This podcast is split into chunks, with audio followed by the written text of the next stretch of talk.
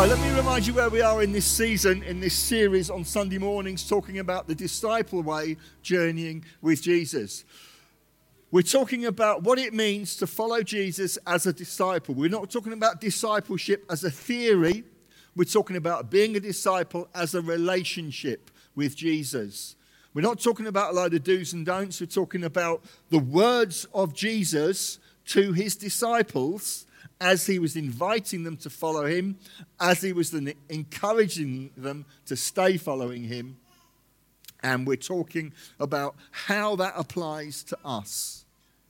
And we've been in some places that have been quite challenging. We've talked about the cross and being a disciple, what that means. Last week we felt we needed a bit of uplift, so we were in John chapter 14 looking at the comfort of being a disciple. What are the promises that that Jesus gives us to be with us forever and to be living in us for an eternity. And so we looked at the comfort of a disciple. This morning, we're going back hardcore again. Can't give you too much comfort, you'll all get complacent. We're talking about the demands of discipleship and another passage that most Bibles will list as the cost of discipleship. And we're in Luke chapter 14, verse 25 to 35. I'll read that in a minute. And our premise is this, and we've said this before that salvation, what does Paul call it? The free gift of God. We can't do anything to earn our salvation. You can't act your way into the kingdom of God. You can't be a do gooder enough to earn God's love. It's God's grace and His mercy. But there is a condition about being a disciple. And so often Jesus says, if, if you follow me, if you are my disciple. And we're going to look at some of those demands this morning. But let's read this passage. If you've got a Bible with you, we'll come to some of the verses later, but we'll just leave it on that screen for the moment for you to, to follow if you have your Bible on your phone or your your iPad or whatever, or if you've got a paper Bible there. And remember, we do have Bibles at the side. And just an aside, I always think in this discipleship journey, the more we can open a Bible together, the better it is. And so I'd encourage you to make a habit of having some type of Bible there in front of you. So here we are. I'm reading from the NIV, and my passage is entitled The Cost of Being a Disciple. Large crowds were traveling with Jesus. And turning to them, he said, If anyone comes to me and does not hate father and mother, wife and children, brothers and sisters, yes, even their own life, such a person cannot be my disciple. And whoever does not carry their cross and follow me cannot be my disciple. Suppose one of you wants to build a tower. Won't you first sit down and estimate the cost to see if you have enough money to complete it? For if you lay the foundation and are not able to finish it, everyone who sees it will ridicule you, saying, This person began to build and wasn't able to finish. Or suppose a king is about to go to war against another king. Won't he first sit down and consider whether he is able, with 10,000 men, to oppose the one coming against him with 20,000? If he is not able, he will send a delegation while the other is still a long way off and will ask for terms of peace. In the same way, those of you who do not give up everything you have cannot be my disciples. Salt is good, but if it loses its saltiness, how can it be made salty again? It's fit neither for the soil nor for the manure pile. It is thrown out. Whoever has ears to hear, let them hear. Wow. I don't know when you first encountered people who really lived a genuine lifestyle of following Jesus. I grew up in a church in Kingston in Surrey. Talked about this before. Amanda grew up in the same church. And a, re- a great social church. I wouldn't be here today but for that place. But it wasn't a particularly strong spiritual church. I had a conversion experience through a, a, youth ministry attached to the church, the Boys Brigade. And I went off to university thinking I was going to be a minister. And I did eventually get there, but it was like 35 years later. But I went off thinking I was going to be a, a, a minister in that denomination. And I got to university and I realized that there were people my own age there, and their Christian experience, their Christian life was different league to anything I'd ever seen or was living. So they were doing things like reading the Bible and believing it. They were praying and seeing answered prayer. They were coming from all the nations of the world, and different languages and cultures came together under Jesus. They seemed to be more interested in other people and their well being and welfare than they were about themselves. They seemed to be able to hold boundaries about behavior that was appropriate or inappropriate. They knew not to step over that line. And I guess by, I'm saying all those things, and I'm just reminding myself actually, I didn't match up to hardly any of that, but I called myself a Christian. And there was this sort of fight, this debate that went on for most of my university years of having a foot in both camps of believing in God, getting involved in the local church to a certain extent, doing some Christian things, but really living a life of, of self centered fun, partying. I never took drugs, never smoked, did most of the rest. Well, let's leave it at that. And it wasn't really till I came back from three years at university that I thought, I've got a decision to make here. Not a decision to say, am I a Christian or not, but a decision to say, am I really going to be serious about living a life that follows Jesus or not? And so I had to make some lifestyle choices. There's lots of things inside that began to change, and lots of junk and mess that got cleaned out. But I had to manifest that in some of the ways that I was leading my life. So some things had to stop, some other things had to start, some priorities had to shift, some things had to be put down, some other things had to be picked up. And so I think it was that journey for me that really put into perspective that there's a world of difference saying, I'm a Christian, or a world of difference from saying, I go to church, than actually saying, I'm a disciple of Jesus. Now, I am not saying we freak people out and we're going around saying, hey, I'm a disciple of Jesus, but you know what I mean. That those things aren't necessarily the same, the same thing. And that we can give our lives to Christ be saved, have an eternal security, but then live the rest of our lives quite carnally and quite selfishly as if we haven't been saved. And so we're at this passage again where, over several incidences, Jesus talks about the cost that is required. Slight difference here, he's talking to large crowds of people.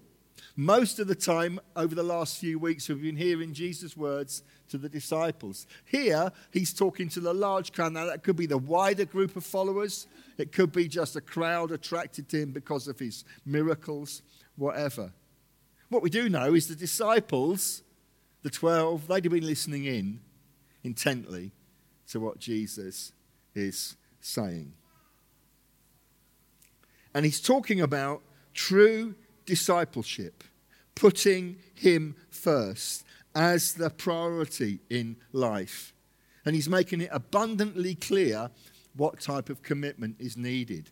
And so He starts by saying some quite painful and difficult words about family. If anyone comes to me and does not hate his father and mother, his wife and children, his brothers and sisters, yes, even his own life, he cannot be my disciple. And he follows that by saying, and we won't talk much about verse 27 because we talked, a, we did a whole sermon about being people of the cross, the disciples and the cross. Go back to listen to that if you, if you missed it.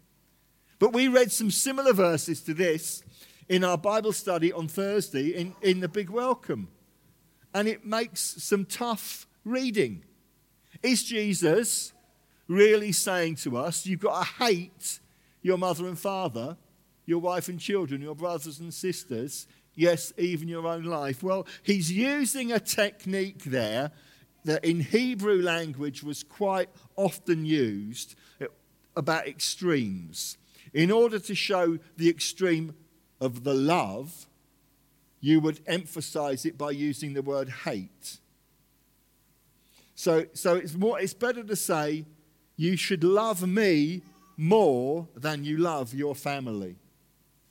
You should love me more than any earthly relationships. Your priority is me above anybody else.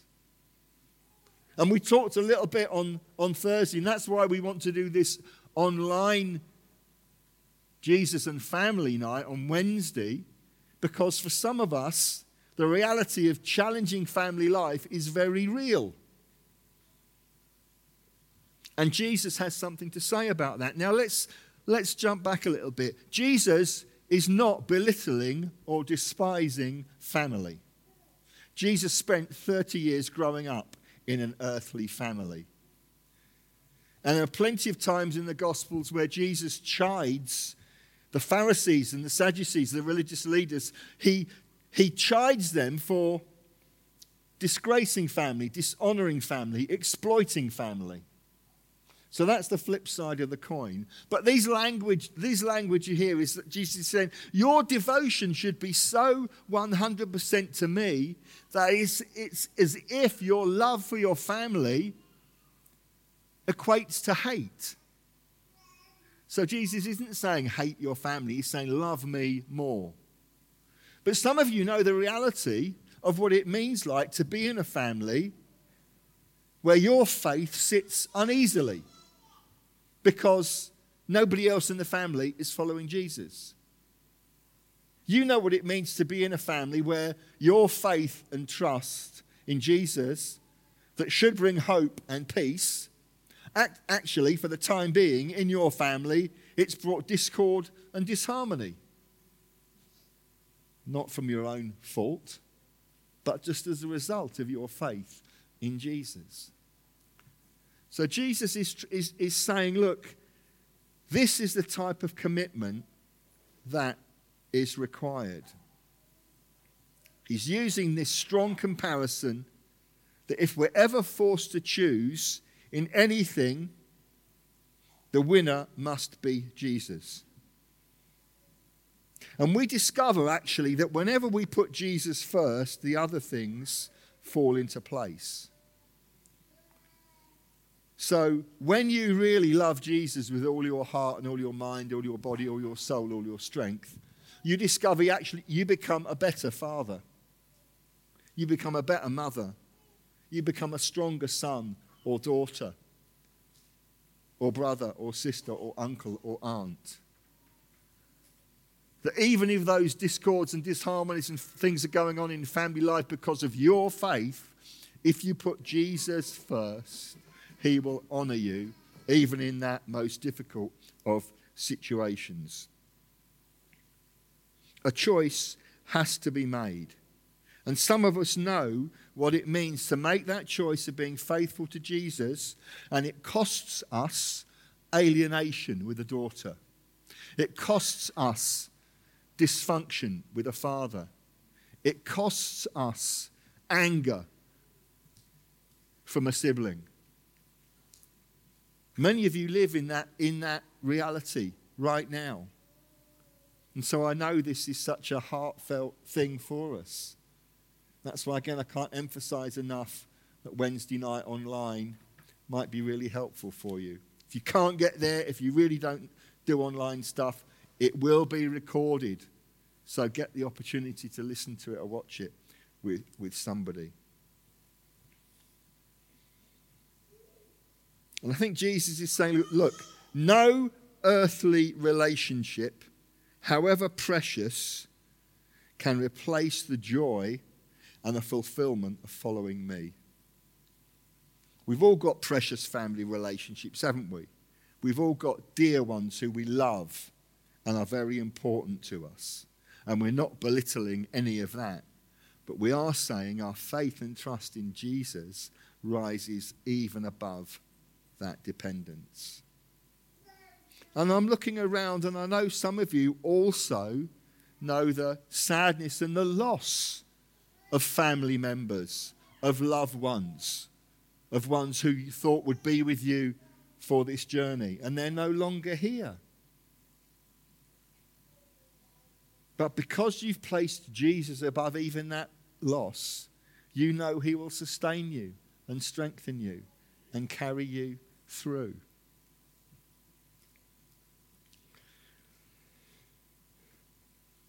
And our benchmark always is the cross. Enduring, Jesus enduring the shame, the persecution, the self sacrifice for you and for me. And Jesus is saying, look, you can live your own life, but actually, if you do that, you'll miss out on the real life with a capital L, that Zoe life that John talks about that will only come from that place of self denial, self sacrifice, putting me first. Oswald Chambers was a great Bible teacher, preacher, and writer of the early 20th century, and he wrote this devotional book called My Utmost for His Highest. You might not be able to see the words there. Let me read them for you. He says this We pay such close attention to our own interests and desires that we stay out of the mire and say, I won't submit, I won't bow or bend. And you don't have to. You can be saved by the skin of your teeth if you like. You can refuse to let God count you as one who is separated to the gospel. Or you can say, I don't care if I am treated like the filth of the world as long as the gospel is proclaimed. The true servant of Jesus Christ is one who is willing to experience martyrdom for the reality of the gospel of God.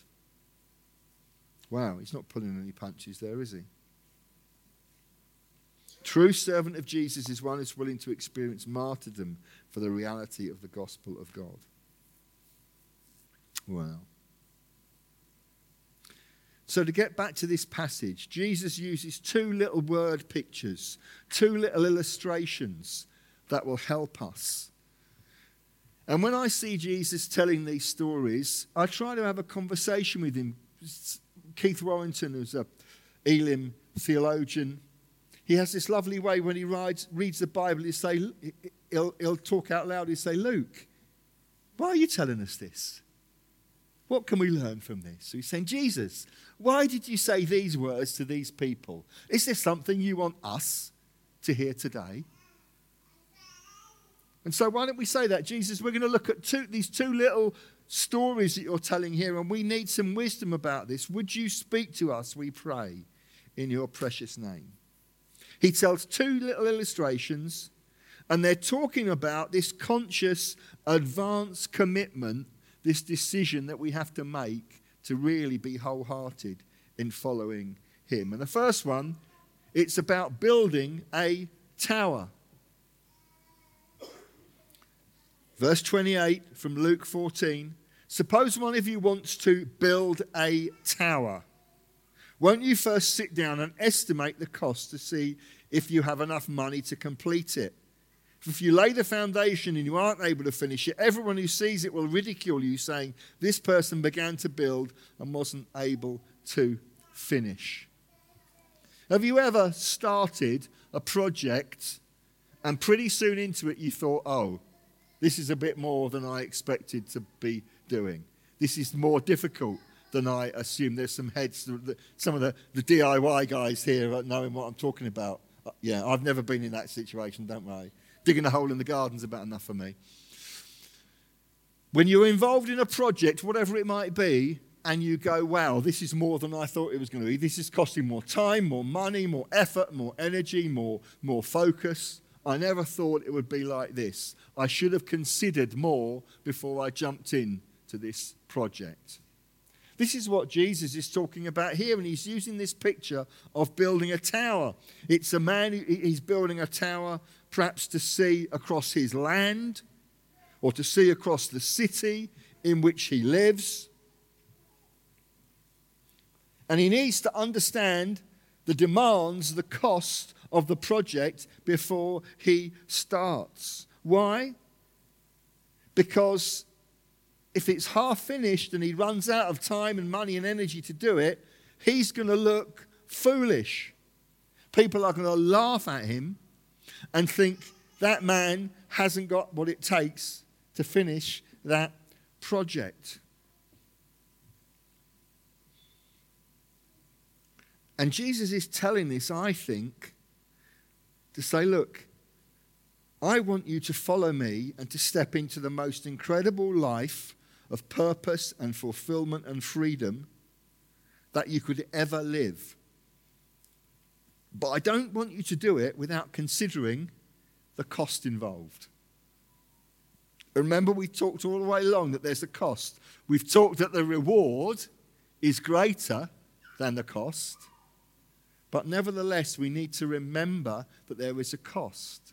And going back to, to that time when I was a Christian but not really following Jesus, I realized for me some of the cost was to, if you like, undisciple myself out of some of my lifestyle habits in order to let Jesus disciple me into some of his lifestyle habits.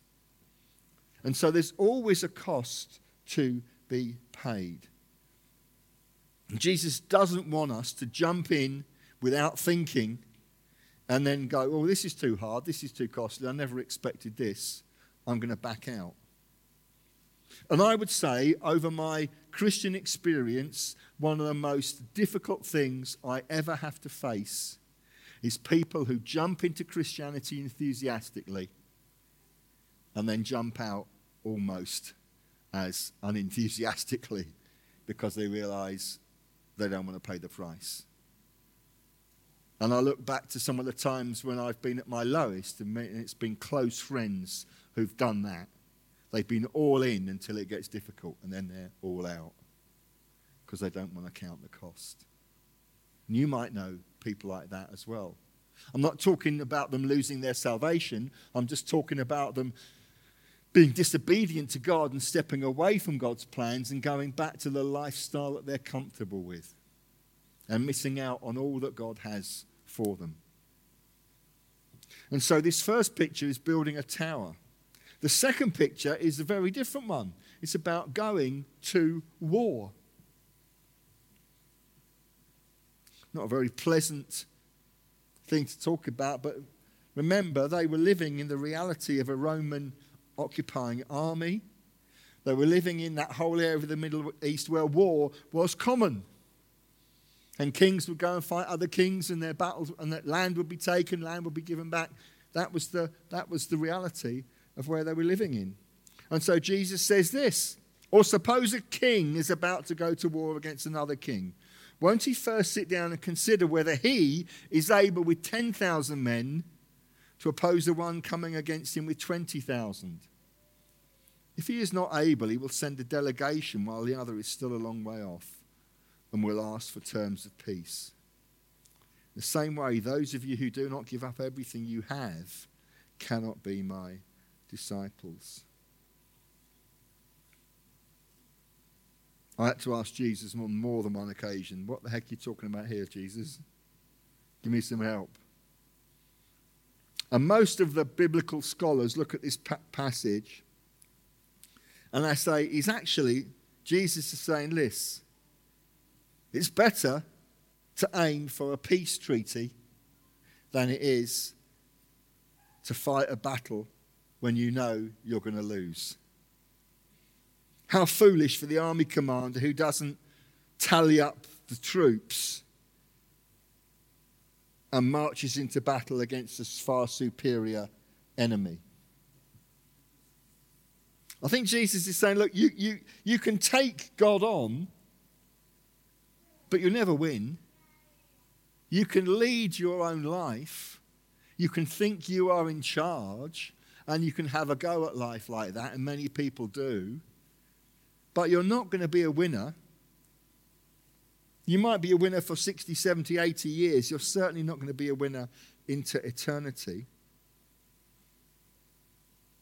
I think he's saying, look, rather than remaining independent and ignoring me or trying to fight me, isn't it much better to accept the peace offer that I am giving you right now? And I think that's one of the things about living our own life, being a Christian and just doing our own thing or doing it half heartedly and not really embracing this lifestyle of being a disciple, is that on the short term, that life might look attractive. But actually, on the long term, it's fruitless. And deep down, we never have that sense of peace and God's presence with us until we throw ourselves into that disciple life wholeheartedly.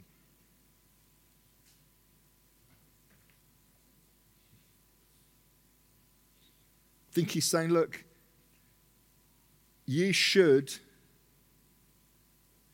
be willing to count the cost in saying no. And what are we saying no to? Well, we're saying no to selfishness. We're saying no to us being in charge of our own life. Remember that picture we used earlier on where in the message paraphrase where Jesus says, I'm in the driving seat. You aren't. For those of you who are drivers, most likely you're more comfortable driving your own car than you are being a passenger. But Jesus is saying, look, when you follow me, the disciple way, actually, you're no longer in the driving seat of your own life. I am. I decide where you go, how fast you go, who you go with, what you do when you get there. All those lifestyle decisions are willingly surrendered to me. And some of us are better than that. Some of us can we can get down on knees and we can surrender to God and we can say that no to self and that's it done. But most of us have to keep coming back to that place. What's it say? The thing about being a living sacrifice is living things always crawl off the altar. And so, this discipleship journey, it should hit home for those of you who are still in the early stages of your walk with Jesus, but it should hit home to the rest of us as well who've been around for years and years and years. Because occasionally we need to go back to that place just to recalibrate and say, Yeah, Jesus, we're, we're, we're full on. We're all about following you. It's about being willing to give up everything and Jesus points this picture of a disciple who gives up in midstream because the going is too tough and says it's like salt which has lost its taste. Salt is good, but if it loses its saltiness, how can it be made salty again? It's fit neither for the soil or for the manure pile. It is thrown out.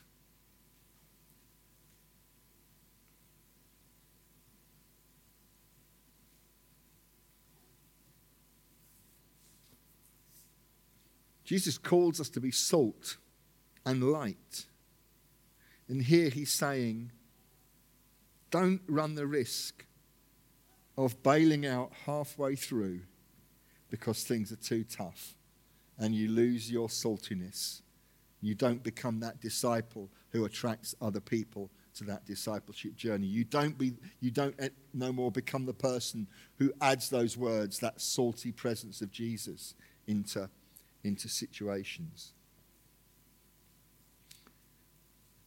Jesus is saying you've got to be prepared to give up everything to follow me. Meaning, I've got to give up my car, got to give up my house, got to give up my jewelry, got to give up my bank account, got to give up my job. Probably not. But it means you should be prepared to, if ever the situation arrives for one or more of those things, for you to declare that Jesus is more important than that. I think the two key things today in our, in our life is that we've been discipled in the world we live in in, in the mantra of individualism, where it's all about me. And Jesus, Jesus says it's not all about you, it's all about me, and it's all about us. And we've also been discipled, schooled in the world of consumerism, where so much is about things and stuff. And I, I've got as much things and stuff as the next person. In fact, my wife would tell me I've probably got more things and stuff than the next person. Depends who the next person is. But we live in a world where we define ourselves so often by the things that we can gain, the things that we can give, the things that we can grab hold of.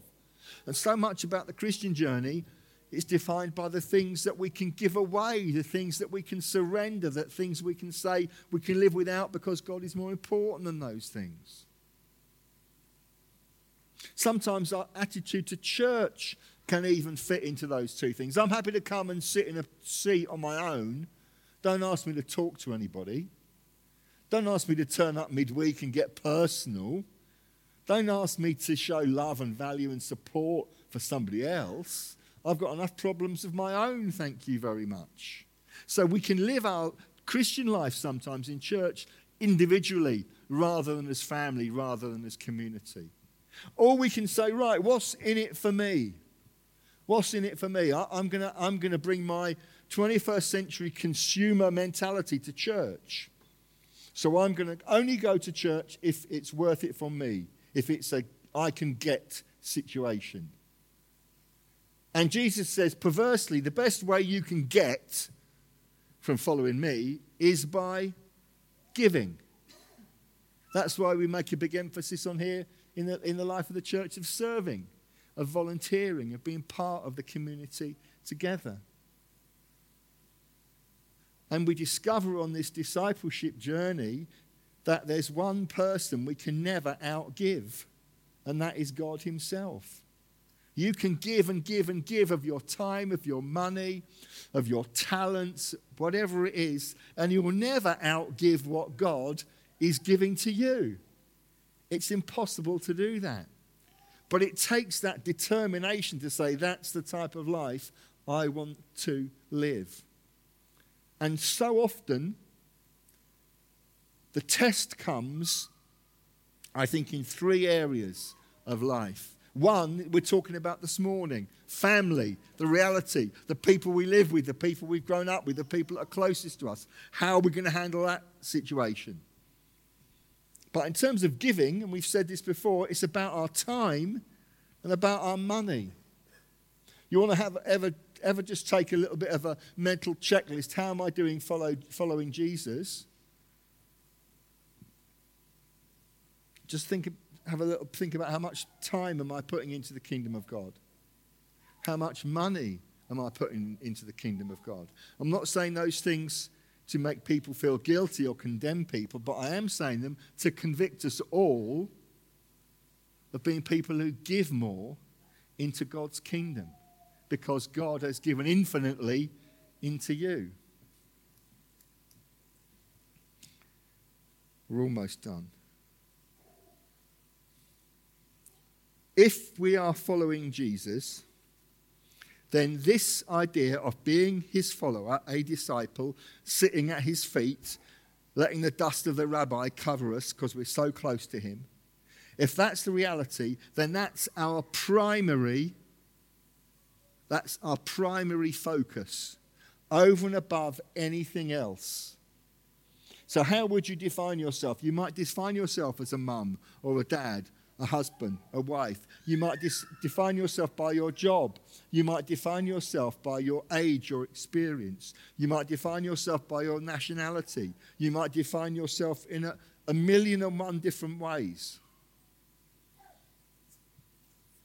And all of those ways might be valid but they're invalid if you treasure them above journeying with Jesus.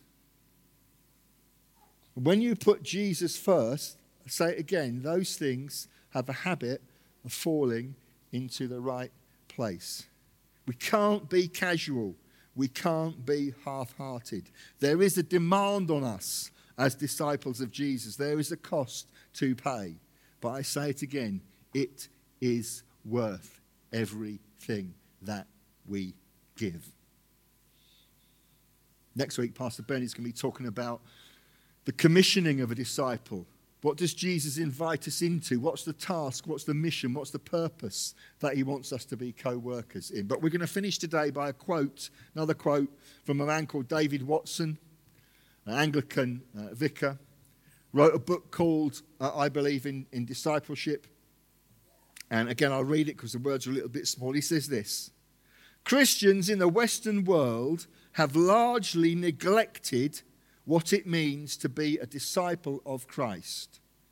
The vast majority of Western Christians are church members, pew fillers, hymn singers, sermon tasters, Bible readers, even born again believers or spirit filled charismatics, but not true disciples of Jesus if we were willing to learn the meaning of real discipleship and actually to become disciples, the church in the West would be transformed. And the resultant impact on society would be staggering. This is no idle claim. It happened in the first century when a handful of timid disciples began, in the power of the Spirit, the greatest spiritual revolution the world has ever known. Even the mighty Roman Empire yielded within three centuries to the power of the gospel of Christ. Can I say my purpose this morning hasn't been to condemn us, hasn't been to take us on a guilt trip, but it has been to convict each of us that we've got more to give, that, we, that the demands of Jesus are to be taken seriously on every area of our life. And when we do that, we can be world beaters, world changers. Let's stand together. We're going to worship. But before we do that, let's just have a moment of, of conviction. This is a quiet moment between you and the Lord right now. If you haven't already done it, why don't you ask yourself that? Ask Jesus that question that I was saying earlier. Jesus, what are you trying to tell us? Jesus, what are you trying to tell me today? Is there some encouragement I should take from what I've just heard? Is there some area of, area of life that you want me to deal with?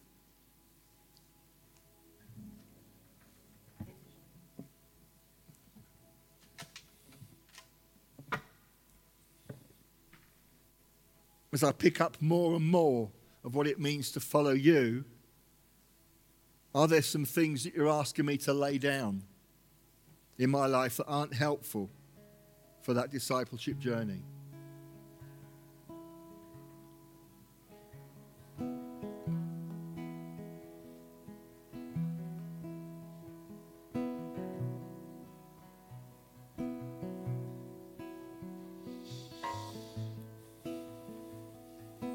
How could Jesus make you more salty this morning? How could Jesus make you more shiny this morning?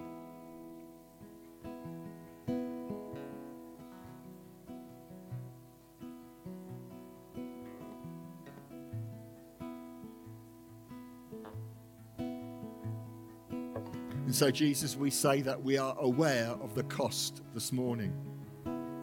We know there are demands on us. We can't live our way by being good people into the kingdom of God. Once we've given, your, given our life to you and you have saved us, we want to respond to that love, that incredible gift that you've given us. We want to respond with our lives, with our dedication, with our energy, with our focus, with every breath. We know there will be times on this journey when we will stumble, when we will fall. But we pray there will be a brother or sister alongside us to lift us back up keep us going on the journey.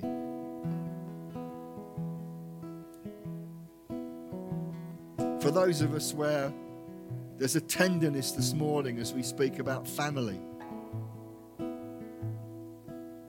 we just pray that the light of Christ might flood our family.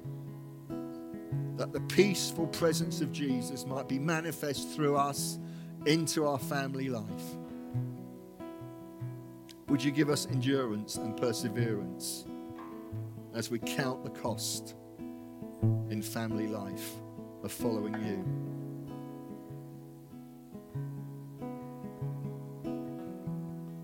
And again, Lord, as we think what it means to respond to the demands of being a disciple, to count the cost, we say again, we know that it is worth it. And we want to wholeheartedly throw ourselves into a lifestyle that honors you, that cares for others, that builds your church on into eternity. In Jesus' name we pray.